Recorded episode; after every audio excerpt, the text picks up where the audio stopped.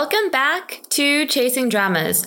This is the podcast that discusses Chinese culture and history through historical Chinese dramas. We're your hosts, Kathy and Karen. Today, we will discuss episode 55 of The Story of Minglan, or 知否知否,应是绿肥红瘦. The podcast is in English with proper nouns and certain Chinese phrases spoken in Mandarin Chinese. If you have any questions, please reach out to us on Instagram or Twitter at Chasing Dramas, or else email us at Karen and Kathy at chasingdramas.com. And do please leave us a rating on whatever platform you listen to us to. Also, please do check out our website to see what dramas we are currently watching or our latest drama reviews. I have been thoroughly enjoying Feng Qi Luoyang or Luoyang in English, and also Xue Zhong Han Dao Xing or Sword Snow Stride, both currently airing on Tencent and ITE, respectively. You can also access them on YouTube. I've written some initial thoughts about the shows on chasingdramas.com, so definitely check those out if you're looking for a drama to chase during the holidays. For this podcast episode, we'll actually combine the historical analysis with the episode recap since there's actually quite a bit, and then close off with some book differences. In the last episode, our main characters, Sheng Minglan and Gu Tingye, had to act as marriage counselors for their friends Shen Guojiu and Madame Zhang. Shen Guojiu married Madame Zhang, but then also took in his deceased first wife's younger sister as a concubine. This concubine is unfortunately rather arrogant and was therefore causing all sorts of drama in the Shen household. Fortunately, the husband wife pair of Gu Tingye and Ming Lan were able to uh, kindle a relationship between Shen Guojiu and Madame Zhang to calm things down a bit but that doesn't mean Gu Tingye is happy about his own marriage to Minglan. We start off the episode with Gu Tingye and his loyal servant Shi Tou out hunting in the woods. He's taking some time to hide away from his current troubles, aka he's still pouting over why his wife, Minglan, doesn't love him. Shi Tou and Gu Tingye have hunted down a rabbit and they're currently roasting it over a fire, when I say roasting, I think more like burnt. Sheng Changbai, Minglan's second brother and best friend of Gu Tingye, whom we haven't seen in a while, comes to find Gu Tingye.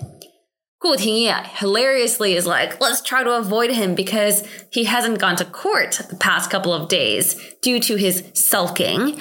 And he thinks that Changbai is here to berate him for shirking his responsibilities.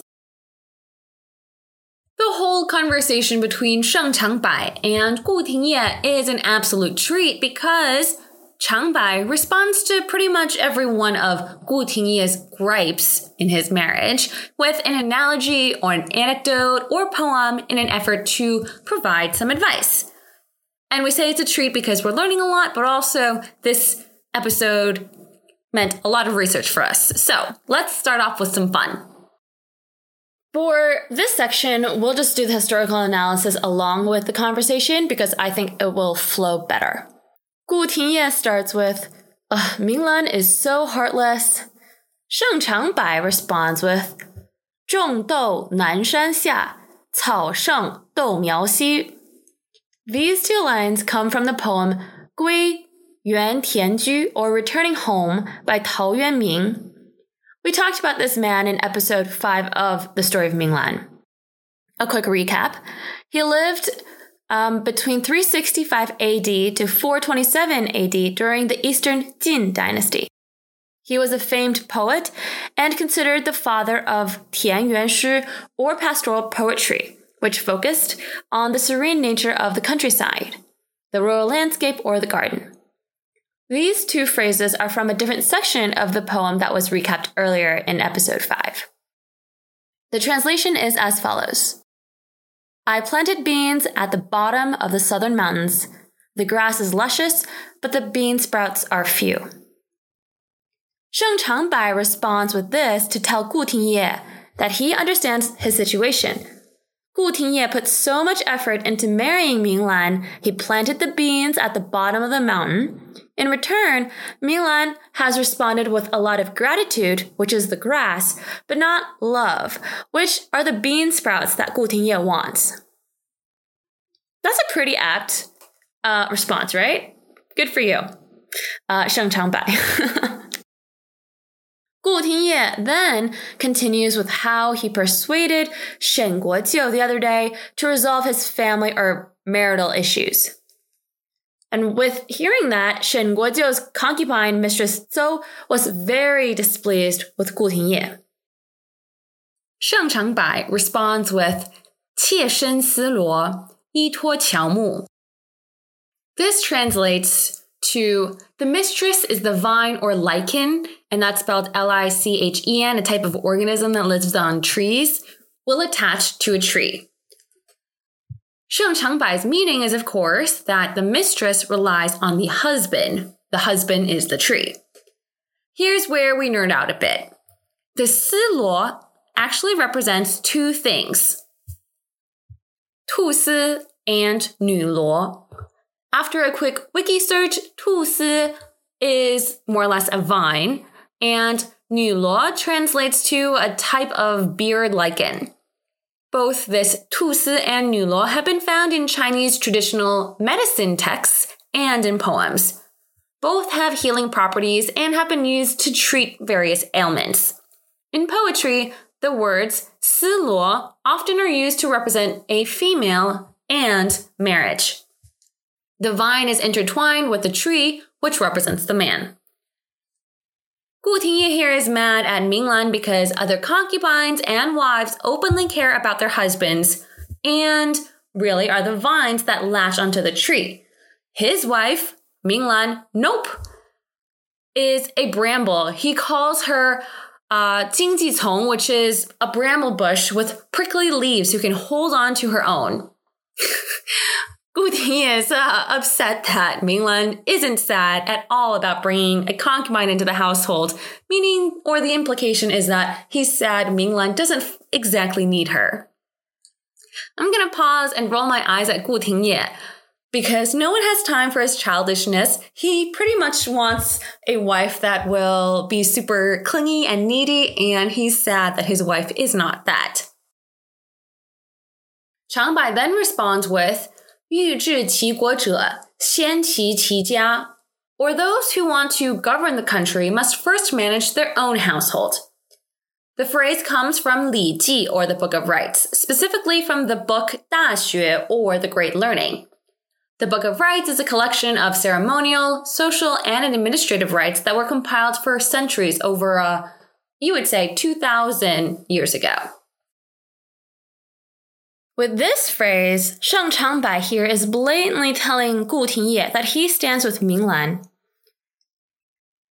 Sheng Changbai can tell that Minglan is removing all obstacles for Gu Tingye in the household so that he can have it continued standing in court.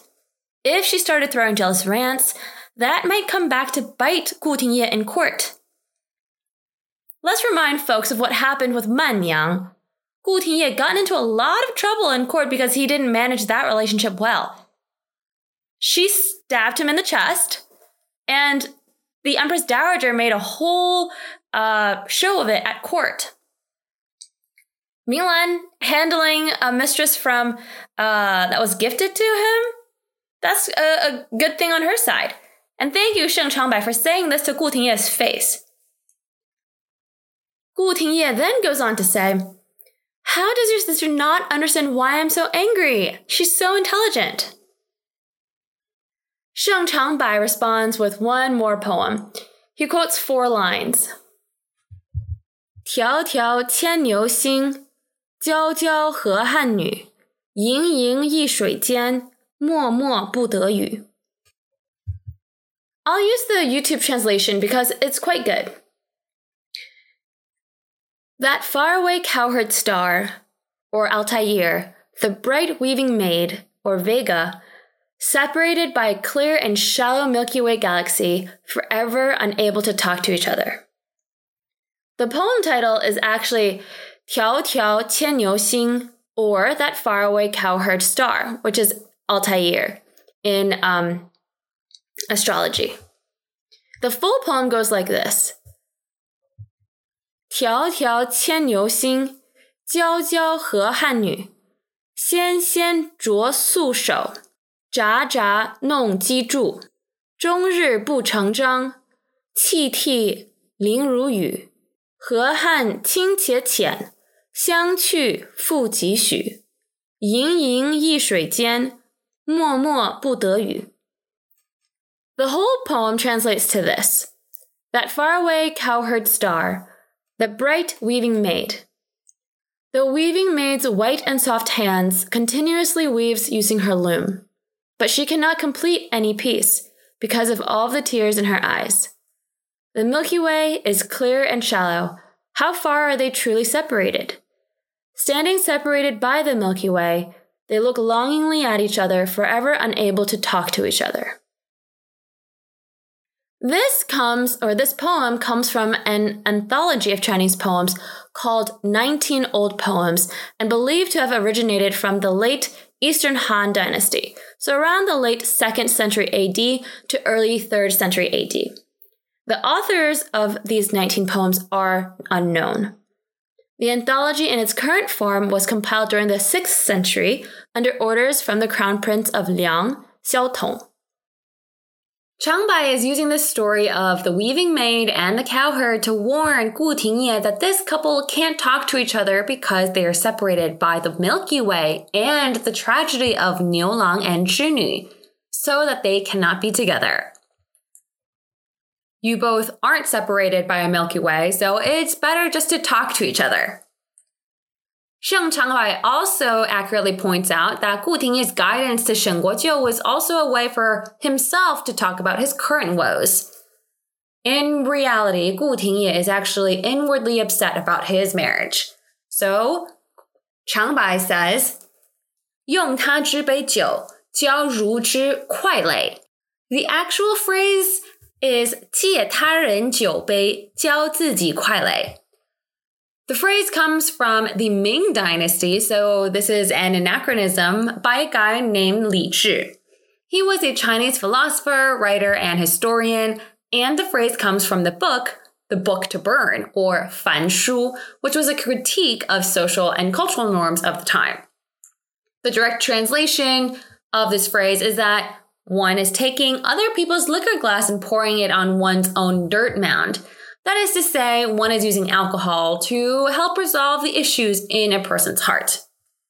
Gu Tingye is like, no, what are you talking about? And so Chang Bai advises Gu Tingye to stop beating around the bush with Ming Minglan and simply tell her what he wants. Oh, Chang Bai is the absolute best. Someone really needed to tell Gu Tingye to wake up and stop playing these childish games and just like talk to his wife. It's also great that Changbai knows exactly what's bothering Gu Tingye. Their friendship is one of the sweetest relationships throughout this drama, and I'm really happy that uh, they have each other to give each other support. Hilariously, Gu Tingye then responds with one of his own recitations, specifically, 由爱故生忧,由爱故生怖 or with love comes worry, and with love comes fear. It's hilarious that uh, when he says this, Changbai almost spits out the water that he was drinking. The two lines come from Buddhist Sutra. Gu Tingye's greatest worry is that if he tells Minglan what he wants, Minglan will just comply because she's his wife, but he won't actually win her heart and she won't actually understand what he's trying to tell her. Changbai said it correctly. There aren't any problems in the world, but the warriors make problems for themselves. And I gotta say, I'm absolutely in agreement with Changbai here, okay? There weren't any problems for Gu Tingye and his marriage, but now he's being all pouty and creating the issues. So he needs to take a chill pill and just be happy that he has an awesome wife. We're gonna just keep reiterating that. yeah, literally needs to calm down. Elsewhere, Minglan and Madame Zhang have become fast friends, and while on a walk, Madame Zhang reveals that she's pregnant. Minglan is very happy for her friend. Gu Tingye returns home and the couple discuss the pregnancy. Minglan tries to slip away, but the servants all know what's up, and under the pretense of dinner, barricade the couple in the room to give them some alone time. Meanwhile, the servants Xiao Tao and Shi Tou's relationship is progressing very nicely as well. They are a very cute couple. Um, their relationship revolves mainly around food. a couple of months later, we are now back at the polo fields. Minglan is on the field handedly winning her matches. Madame Zhang is in the stands, visibly pregnant, waving her support for Minglan. The evil stepmother, Madame Qin, is watching as well with a gaggle of other wives. Madame Qin is up to her usual tricks, trying to paint Minglan in a bad light, but the wives this time surprisingly don't listen. Minglan's close relationship with Madame Zhang has caused many people in the capital to change their minds about Minglan. Their reasoning is if Madame Zhang, the daughter of the Duke of Ying, who holds much sway in the capital, favors Minglan, then Minglan must have some clout amongst the political families. The wives reveal that even Madame Zhang's mother, the Duchess of Ying, has put in good words for Minglan and instead persuade Madame Qin to stop being so picky of Minglan. After listening to this, Madame Qin leaves with a long face, pissed that Minglan was able to turn the tables in her favor in such a short time. This scrambles all of Madame Qin's plans for the marquis title.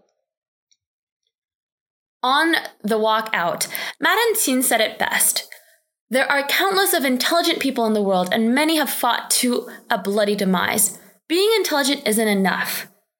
Gu Tingye and Minglan act as one unit, which is why it's been so hard to destroy them. Madame Qin resolves that she will wait patiently until this couple reveals cracks in their wall.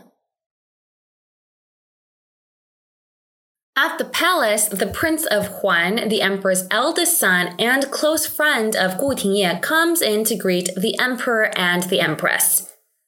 The Prince of Huan gives an update on Shen Guojiu's marital status, saying that all seems well. The Empress and Prince congratulate the Emperor on his good fortune for having such loyal subjects. But the Emperor turns this around and oddly says, It's not my good fortune, it's because the Prince makes good friends.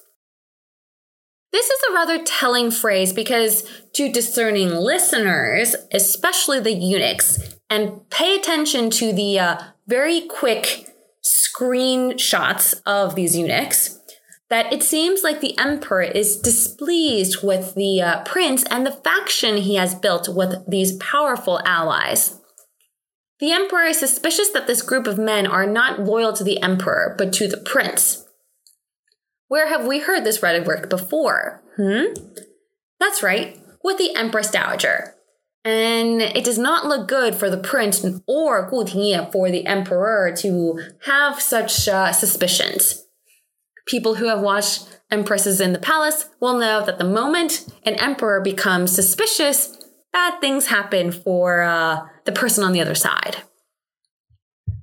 In the evening, Gu Tingye and Minglan are out on a walk headed back home.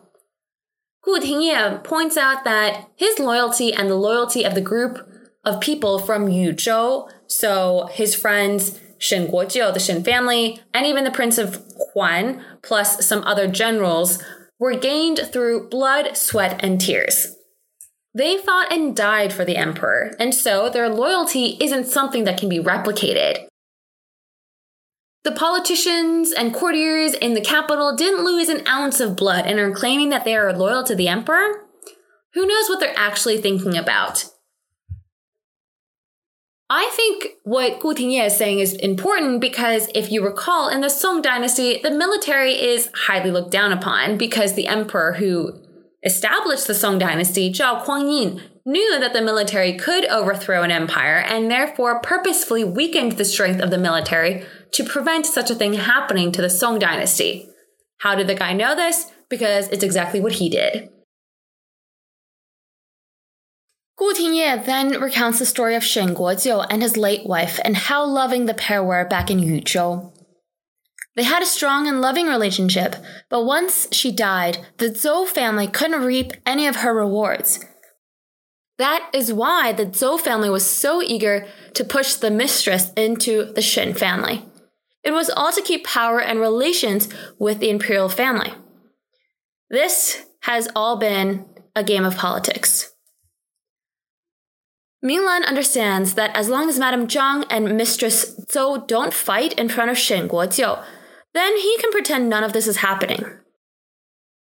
She might not agree, but she does acknowledge that Shen Guojiu wants to be spared from trouble and basically is a selfish man and wants to be happy himself. Where did she learn this from? It has to be her father. And that's pretty much how her father dealt with the drama in his household.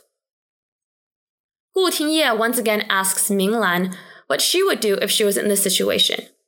Minglan responds that she'll endure and she'll heal. Gu Tingye grasps onto this answer and presses on again to ask what she would do if this happened to her. Minglan promptly turns around and responds that she doesn't know, but she won't commit suicide. Gu Tingye is unhappy with this answer and responds, Really? Minglan justly turns around and faces Gu Tingye to rather heatedly say, What do you want me to do?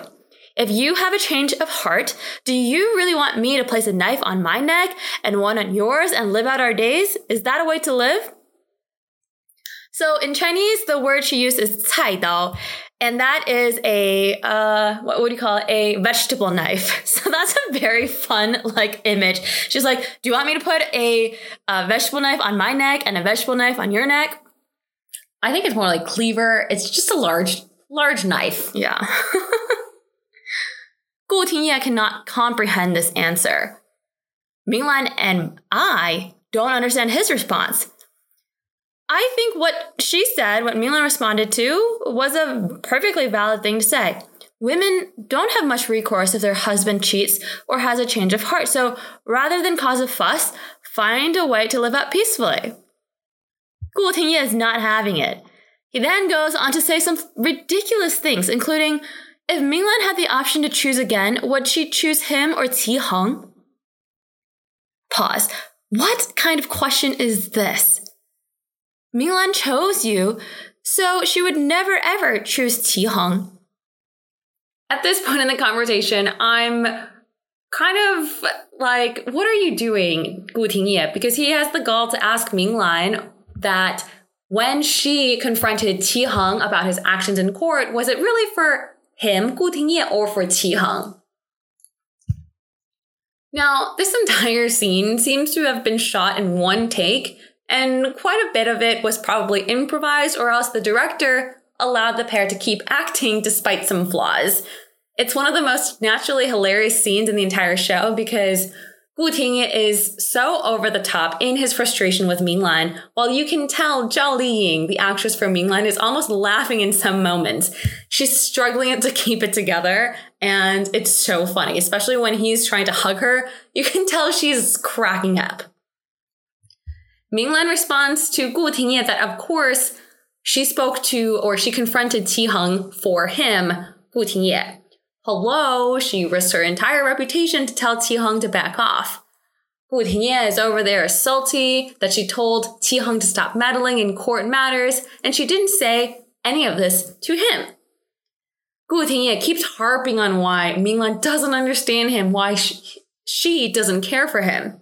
Minglan is totally bewildered at Gu Tingye's attitude, and uh, right here she's definitely cracking up with um, Tingye's actions. The aftermath of this, to me, a rather hilarious conversation is that Gu Tingye and Minglan are no longer sleeping in the same bed, and Gu Tingye has actually moved out. Word of this has traveled fast, and Madame Qin is already plotting her next move. A few days later, Minglan has fallen ill and summoned a doctor. Gu Tingye is surprised to hear of this, but decides not to act. Instead, he informs the servants to summon the doctor after the visit with Minglan to report back. In her own rooms, Minglan does not summon the doctor. Instead, she informs her maid Dan Ju about a marriage proposal for her. The lucky man is one of Danju's older cousins, who apparently has waited for Danju for years. Minglan vows to give Danju a grand wedding. Master and servant have a touching scene as they must part given Danju's impending marriage. Gu Tingye is still waiting for word from the doctor but gets no details. Shi Tou tries to persuade Gu Tingye to move back into Minglan's rooms because at this point Xiao Tao is also mad at him. For the rest of the episode, we will turn our attention to politics. Prime Minister Han pays a visit to Gu Tingye to discuss the ceremonial rituals of honoring the late Emperor Song Renzong and the current emperor's biological father. At court, the Minister Han and Gu Tingye are in one camp. Minister Han proposes that the current emperor titles his late father, the Prince of Shu, as Huang Kao, or royal father. The Empress Dowager is in the other camp and disagrees. The late Emperor Song Renzong adopted the current emperor before he died, and of course should be titled as the royal father. The two camps fight over blood versus adopted father. Gu Tingye is summoned to provide his opinion. Gu Tingye agrees with Minister Han. Qi Heng, though, disagrees. He cites the customs of the common folk in which adopted parents are considered as parents and the place where one comes from are just relatives. The royal family is not exempt from this custom. Minister Han presses on. If the emperor calls the late emperor as royal father, then what should he call his own father? Qi Heng responds, Huang Bo or royal uncle. Qi Heng and Gu Tingye get into a heated argument, which culminates in the Empress Dowager passing punishment on Gu Tingye. He is to be caned 20 times. And that ends episode 55. A lot happens politically, but we're still treading the same beats between Minglan and Gu Tingye.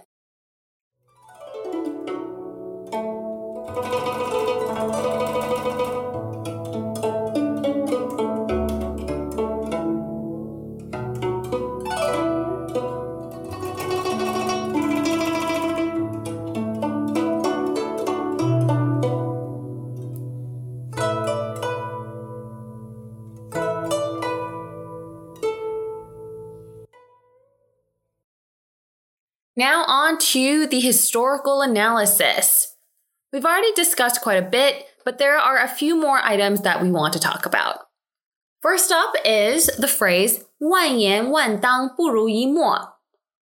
The translation is 10,000 phrases or actions are sometimes no better than silence. This was spoken by Gu Tingye when he was mad at Minglan as to why Minglan tried to persuade Qi Heng to stay away from the political fighting between him and Gu Tingye. Gu Tingye was disappointed that Minglan told this to Qi Heng but never said those words to himself. The phrase originates from Huainanzi, which is a collection of Chinese texts and essays that were the result of a series of debates held at the court of Liu An, the prince of Huainan, during the Western Han dynasty around 140 BCE. And about 21 books of these debates actually survived to present day. This scene also is funny because I'm pretty sure Gu Tingye's actor Feng Shaofeng forgot in reality what this phrase was supposed to be. So you can tell in the in the in the scene he was like "wan yan wan" something, and Zhao Yin steps in and says the actual phrase. So I feel like that's what I'm saying. This scene, there are probably some errors in the the filming, but the director was like, "No, just keep going," and I really appreciate it. Or they're just really good. They had pretty good chemistry. That too. Next, which is the main topic of next week's episode, revolves around the debate towards the title of the emperor's late birth father and the late emperor. In history, this debate is called Pu Yi, or the debate of Pu. I found a Chinese article that does a pretty good recap of the debate, so I'll translate what I can from there and also provide um, some of my thoughts. Let's first start off with the actual history. So once again, the current emperor is now Song Yingzong. His father was the Prince of Pu, or in the drama, the Prince of Shu. We'll just move on with history now. The Prince of Pu and the late Emperor Song Renzong were first cousins, as they had the same grandfather, the Emperor Song Taizong. Song Renzong agreed to have Song Yingzong as his adopted son and named Crown Prince early in the man's life. But Song Renzong then had a son and stripped the man of this title, which led to a pretty lasting effect on Song Yingzong. Unfortunately, the young son died at the age of four, and 27 years later, with Song Renzong again having no male heir, he readopted this current emperor Song Yingzong as his crown prince and Song Yingzong ascended the throne. There was no coup, as was shown in the drama. Now, all of this back and forth really does screw with a person's head. Song Yingzong, upon ascending the throne, was adamant about naming his father as Huang Kao. Kao is the word the living refer to to one's deceased father, grandfather, or direct ancestor. This was written in the Book of Rites, which, as mentioned earlier, was written over 2,000 years ago. Prime Minister Han Qi and oh Ouyang Xiu stood on the side of the new emperor and pushed to pass the law to have Song Yingzong's birth father posthumously titled as Huang Kao.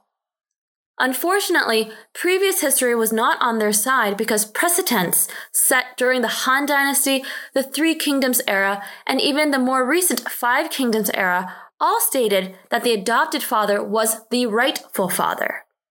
Song Yingzong was technically in the wrong.